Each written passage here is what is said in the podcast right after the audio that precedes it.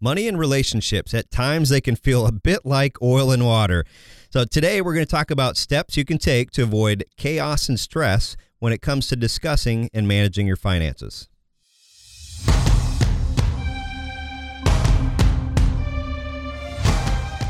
This is Paladin Financial Talk with Jeff Foley from Paladin Financial. Basically, the more accounts you have, the more opportunities there are for mistakes. So, taking control of your assets may help you to avoid some of those common mistakes that investors make. When a part of your financial strategy is out of tune, your long term goals, your retirement savings, and your legacy can all suffer. Listen in as we address your financial concerns and provide helpful solutions to put you on the path to achieving your retirement goals. Your money and your plans in perfect harmony. And now, here is Paladin Financial Talk with Jeff Foley. Hello, and welcome back to Paladin Financial Talk. This is Jeff Foley from Paladin Financial. And as always, joining us here today, Mr. Tony Shore, our co host. Hello, Tony. How are you doing? I'm doing great, Jeff. Uh, Great to be here with you again. And I'm excited uh, about today's show. I usually am because I've had a crazy busy week and then it leads up to this, and I it's something to look forward to. That's I don't good. know I'm if- glad to hear that. Yeah, yeah. I guess that's a good thing, right? Uh, Either that or it means I have no life. if the financial show I co-host is the highlight of my week. Uh, but no, this is good because I usually learn something and we have fun. So, uh, and we we've got a great topic today, the way it sounds. But first, how have you been? What's going on there at Paladin Financial? Uh, doing very well. We were uh, staying very busy. Busy time of year, as as I think they all are for us. So that's exciting, and uh, we're enjoying the summer months here in Minnesota. Enjoy it while we can, and Yeah. uh, family's good. So yeah, all is well. Yeah, I think we're in our one month of good weather I know. time yes. frame right now, Jeff. So let's enjoy it while we can. Hence your flip flops. So, yeah, yeah, or a complete lack of footwear today. So, uh, no, this is great. Uh, great weather, good times, and let's see, what are we talking about today? Well, today we're going to talk about some money issues that impact your your marriage, your relationship if you're in one but not married.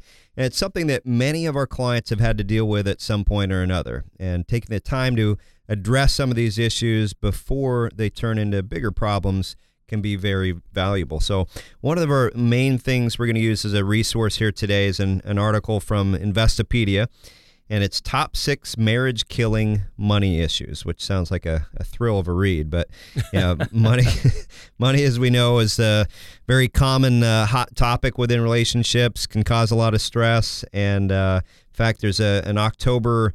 Uh, 2018 American Psychological Association report, Stress in America, and it talks about how 64% of adults, Tony, uh, surveyed are stressed about money. So it's clearly it's an issue that impacts most people. Well, yeah, I think it's something all of us have experienced at some point in our lives, and I'm willing to bet I would think it's even higher than 64%. Yeah. Um, uh, I think uh, everybody I know gets stressed at one point or another anyway. I mean, maybe at that given time, you know, if you pick one moment in time, one Right. second in time. Uh, but as we go through the week, I think there's ups and downs for most of us. Um, uh, when you add in relationships, though, uh, to money stress, uh, that pressure cooker gets turned to 11. I mean, that's why that you always hear that stat that, uh, you know, money stress is the leading cause of divorce and the leading cause of issues in any relationship, I would think. Yes, absolutely. And very true statement. That's why today we're going to focus on a few money issues that impact couples, starting with keeping separate accounts. And according to that in Investopedia article, some couples decide to split expenses straight down the middle. You pay your half, I'll pay my half. And often that financial setup results in resentment about who gets to spend what on what and when. And it can evolve into a competition. So I paid for this, you pay for that. You know, we have some clients that have this uh, model or approach to finances in their relationship and it works well, but a lot of times not so much. So having separate accounts also can lead to one partner hiding money from the other if that, that competition gets too in- intense. And the drawbacks of separating finances can also include reducing your buying power and eliminating other financial benefits that might come along with marriage. And one of the things we want to think about too is with money and relationships, there's a lot of emotion that goes along with it and if you bring shame and you bring blame you know to the conversation it can cause even more issues. So trying to step back and if you have differences in how you approach money a lot of times it's a different in va- difference in values. So one person values let's say immediate satisfaction more than saving money and the long-term gratification that can come from that. So having a conversation about it from that perspective i think can be a win-win yeah, that's really important. And I think that's a good point. I think a lot of relationships are like that, where one is uh, more of a spender and one is not. Um, but it seems like joint bank accounts might be another option. I mean, that's what my wife and I have a joint bank account, and we've had that since we were married. Uh, what are some benefits to having joint accounts versus the separate accounts you were talking about? Yeah, a lot of uh, people do that, and uh, joint accounts tend to provide more transparency in spending for each person, so you can see what's actually going in and out. And that also can streamline some legal affairs as well. And in the event, event of uh, one couple person passing away, joint accounts allow the surviving partner to maintain access to those funds immediately, no delay, uh, keep moving forward. So, in my experience, some married couples also find it's easier to keep track of their spending because all their expenses are in one account and you know what's actually going on. Yeah, and those all seem like some positive reasons to have a joint account then. Yeah, it, they are there, but there can be some drawbacks to that as well. Some people can feel like they have less control or independence when they don't have their own account. And sometimes that comes from how they were raised and how their parents separated things. So joint accounts can also lead to issues if the, the couple isn't communicating about spending. So perhaps you both assume the other was going to pay the electric bill and it never gets paid, or in the reverse, it gets paid twice due to confusion. So, kind of having a, a delegation uh, between the couple of who's doing what and when. But joint accounts can also be problematic when a relationship ends. Um, part both parties Sure. they have access to that money, Yeah. and uh, either person could withdraw the money, close the account. So that's something to consider. Yeah. Well, and that scenario, that one seems like something out of a movie. One partner empties the account and skips the country. Yeah, Uh, that would make things a bit awkward. a little bit, a little Yeah. bit. Yeah. uh, debt is another thing that can be awkward and uncomfortable, and it's a, a serious issue for a lot of Americans, and it can also impact your relationship as well. And this can take many forms. You might be a credit card, car loan, gambling debts, a lot of different things, 401k loans. But most people bring debt into a relationship, and debts that are brought into a marriage remain attached to the person who brought them in. So you you brought that to the party, that you get to keep that if the party ends. And uh, but there are nine states that have determined that debts that are incurred after a marriage are generally owned by both partners. Yeah. Well, and I didn't realize that some states had that rule. Which states does that impact? So Arizona, California, Nevada, Idaho, Washington, New Mexico, Texas, Louisiana, and close to home here, Wisconsin. Yeah, which of those does not belong? Yeah. You named all these southern states and then and Wisconsin, Wisconsin. and cheese. Yeah. So if you're there, you're not liable for most of your spouse's debt that was incurred before marriage in those states, but any debt incurred after the wedding may be shared by both individuals, even when it's applied for by one member of the relationship. So debt can potentially be a problem that causes resentment, especially if one member of the partnership feels like they're paying for debt that they shouldn't have to cover and that other spouse keeps adding more debt, keeps adding more debt, and they have a again a difference in values. So I recommend that couples discuss their existing debt before combining their financial lives, and uh, they could even potentially enlist the counsel of a financial services professional to help facilitate that discussion and how are you going to navigate that in the relationship. In the, the next segment, we're going to take a look at a tool that we use at Paladin Financial to help examine how each individual feels and reacts to another important aspect of market and risk tolerance. Yeah, and before we get into that topic, uh, let's take a minute here to let our listeners know number one, how they can get a hold of you, Jeff, to set up that complimentary retirement strategy session, no cost, no obligation. Uh, let our listeners know about that offer you have for them today. Yes, you can give us a call, schedule a time to come in and receive a complimentary second opinion on your retirement plan, and we'll review your debt, your investments, your contributions to whatever your different investment accounts are, and help show you based on your goals and your value of money are you on track to achieve what you would like? So, for many people, that's preparing for retirement, but your situation might be different. Give us a call, 877 219 3199, or visit us online at financialpaladin.com. All right, and today I just wanted to also remind the listeners that uh, one of the main sources you're using is a really good article from Investopedia.com.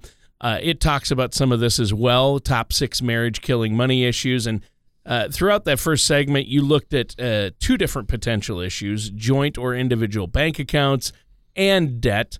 Uh, where do we go next? What's the next thing you want to cover? The, the next issue we're going to talk about is personality. And the article, the Investopedia article, again, they define personality as how you handle money. So, in general, are you a spender or a saver? And I'd like to take this one step further and look at it uh, from a different perspective as well as risk tolerance. So instead of just lumping each partner into a broad category, to me, there's a spectrum, and that can be useful to learn what type of risk and how much each member of the partnership is willing to be exposed to. So at Paladin Financial, we offer our clients and anyone that comes in for the complimentary second opinion that we talked about the opportunity to color code their assets and their personality through our color of money risk analysis. And that provides each member of the relationship with a financial picture, a roadmap, roadmap to their overall risk preferences. And the result of that is your color of money risk analysis score. So we can compare each person in the relationship and how do you view money? What risk are you willing to take? But that's a starting point to help us evaluate your assets and uh, determining are you using red, yellow, and green assets appropriately based on your situation.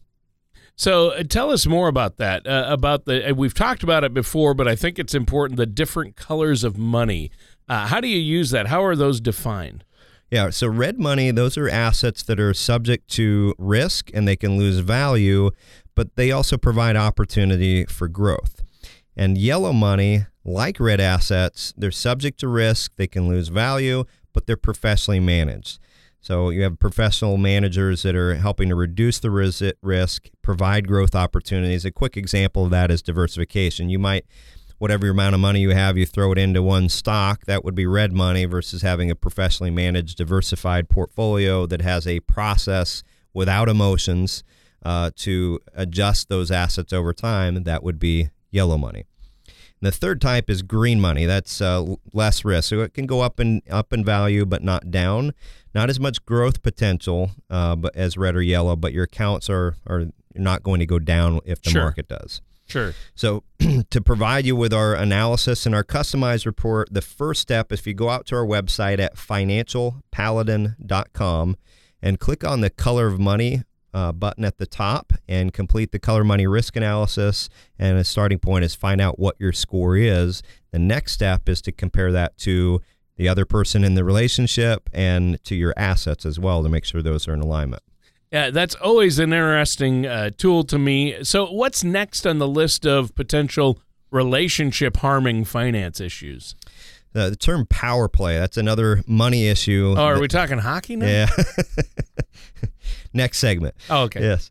But that can harm relationships. A power play occurs when one partner is employed and the other isn't. And if or if both partners want to work but one is struggling to find employment, power play deals with the imbalance of income and how the individual with more income or most of the income can control how money is spent yeah. and the emotions that go along with that. So there might be maybe some rationale behind this idea, but it's still important that both partners cooperate and communicate when it comes to spending. And as we talked about earlier, Tony, when you're discussing the advantages and, and disadvantages of different bank account options, for example, a joint account offers greater transparency and access, but it's not in itself a solution to a lopsided power and, and money dynamic in a relationship. So, uh, in fact, that transparency could be used to further control spending and lead to what uh, a lot of professionals call financial abuse. Yeah, that doesn't sound good. But we're not going to talk about uh, whether my wife or I control the money. okay. not on the sh- not on the show today. Not while we're recording, right? No. Okay. no. Um, but financial abuse on a serious note, I, I haven't heard a lot about that. That doesn't sound good. Yeah Yeah, there are many kinds of abuse, and financial abuse, it's one of the more subtle forms. And according to a, a National Network to End Domestic Violence report, this kind of abuse is used to control and isolate partners. And if you want to look this up, it's called Understanding Financial Abuse. And the experience is unique to each relationship. Financial abuse might include controlling how money is spent or restricting access to money, giving out an allowance, literally uh, withholding access to necessities like food and medication, uh, maybe restricting a partner's ability to work or make money, or even in some extreme cases, stealing money, credit, or even identity theft as well. So the, the full report is available at NNEDV, so NancyNancyEDV.org, uh, moving ahead through financial management. So something to look into if that pertains to you, if you have a, a friend or family member that's experiencing that. Right. And those are some heavy things to consider. It sounds like that report, though, would be a great resource. Yeah, absolutely. In fact, the, the report has some valuable tips in there on some more healthy and productive ways people can talk about their finances and get out of those situations. And every relationship and its financial picture is going to be unique. Perhaps one member of the couple manages the day to day finances and the bill paying, and this might be functional, even fit well with both individuals' personalities, but both should have access to and regular input on all financial decisions if it's going to be uh, a good relationship long term. So, couples in healthy financial relationships, they can have different values, as I talked about a couple of times, uh, related to money and the value of other things outside of money. Uh, but joint financial goals should be negotiated, planned for, talked about, and those will change over time. So, couples that set plans to meet those joint goals and there's some give and take and support each other in that process are more likely to feel they're in a healthy money relationship. So, that's uh, some things to think about there. Yeah, for sure. And, and I think you make some great points. Uh, before we move on, share the website again where uh, our listeners can find that report. What was that? Yeah, so it's nnedv.org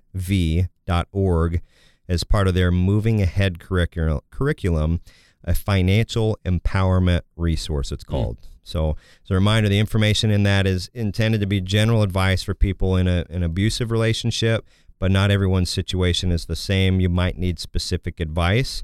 So, if, if that applies, you might want to look at contacting a domestic violence advocate or visit thehotline.org. So, again, thehotline.org. And you may also consider contacting a financial professional or an attorney sure. to, to get help as well. Yeah. Well, you know, I think this is really a good point again to remind our listeners how they can get that second opinion on where they are at and, and look at it as a couple. If you're a couple uh, or if you're an individual, take a look at where you're at with your uh, finances.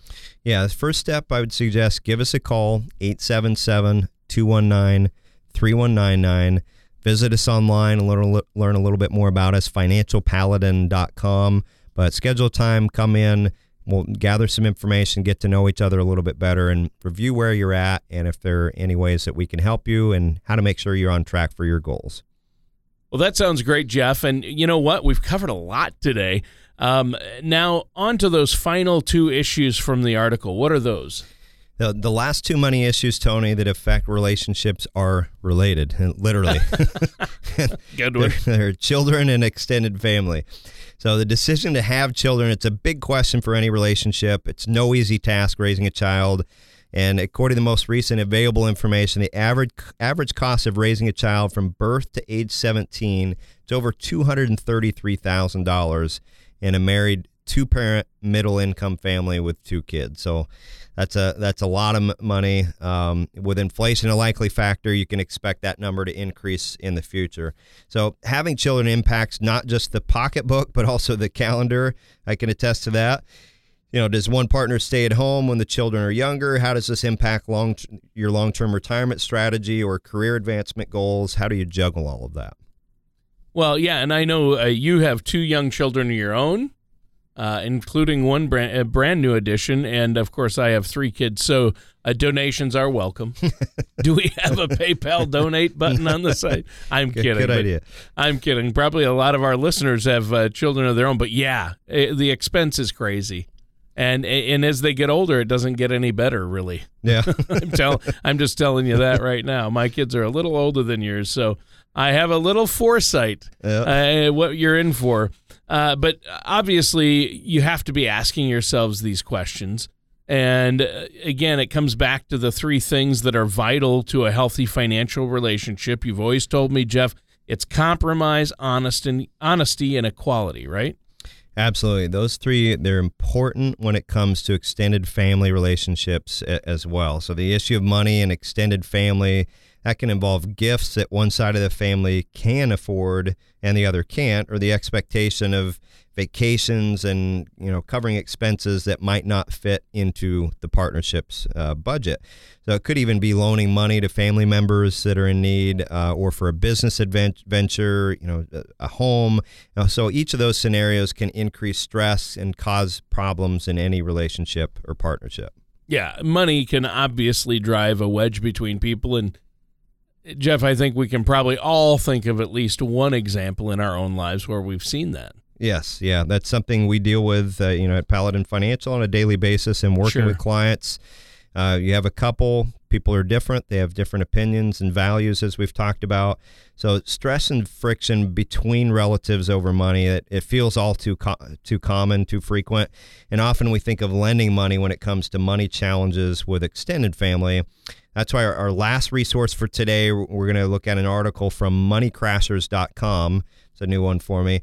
Uh, nine tips for lending money to family and friends. So we'll talk about a, a few of those here in the next this segment. But first, let me say, in, in my opinion, it's always dangerous to lend money to family and friends. Yeah, yeah. And uh, it's a good idea to not lend money with the expect, expectation of being paid back on simple good faith. And uh, that will help save you some some heartache. But these tips can help you set up terms that make lending possible, even if it isn't necessarily desirable or recommended. And I had a, a client help think through this here recently. Who's lending money to a child. Is it a good idea? Is it a bad idea? And and talking through that, and they're in a position where they could afford to do that even if the money isn't coming back to them. Mm. So there's a there's financial yeah, so Yeah. financial and emotional aspects of it. Yeah, it hurt a little to hear you say that your opinion it's it's dangerous to lend money to family and friends because I was just about to ask. you got that one out there in the nick of time. I'm I'm kidding. So, uh, what are the top tips in your opinion from that article? Uh, I really like the first one. Deal with cash only. So avoid any connection or contract that could impact your credit score. So don't open a credit card in their name or co-sign on a loan. Those situations they put you in a position where someone else's actions could impact your financial future. So dealing with the cash with cash avoids those entanglements. Also, only lend what you can afford. This is a big one. That's the biggie right Yeah. there. So this goes back to the possibility you're not going to be paid back for that loan. And if that puts you in dire financial straits, you could find yourself in a worse financial situation. And then you have the emotional issues that go along with that as well. Yeah. No matter what you think or what the situation is, I think it's good to assume that any personal loan from one person to another is not going to get paid back. If you operate from that standpoint, Yeah. I mean, I hate to say that, but yeah, that so often happens. And these are great tips. Do you have anything else? Yeah, a few more. Uh, One is uh, setting terms and getting that in writing. So make sure you and the other person or they're you're loaning cash to has agreed to those repayment terms. So including interest rates, a schedule, a written document that can help in the future if the agreement turns sour. And finally, worst case scenarios. It's very important to discuss the potential impact of breaking the agreement. So that could be late charges, collection process, legal action. So it's not comfortable, but asking for money rarely is a comfortable experience. Right. And if you're not able to follow those tips, you might want to avoid loaning money at all. So perhaps there's some other service based ways to help. You could even help refer them to a financial professional to help them examine their financial options. Yeah, that's a good point. And wow, uh, well, we've covered a wide range of potentially damaging issues today and uh, some tips to help us with that. Yeah, we have. And what can be done to avoid these potentially damaging money issues? Often the best way is to combat those with communication and with honesty. and use tools, work with a good financial services professional. We talked about our color money risk analysis, our complimentary second opinion process.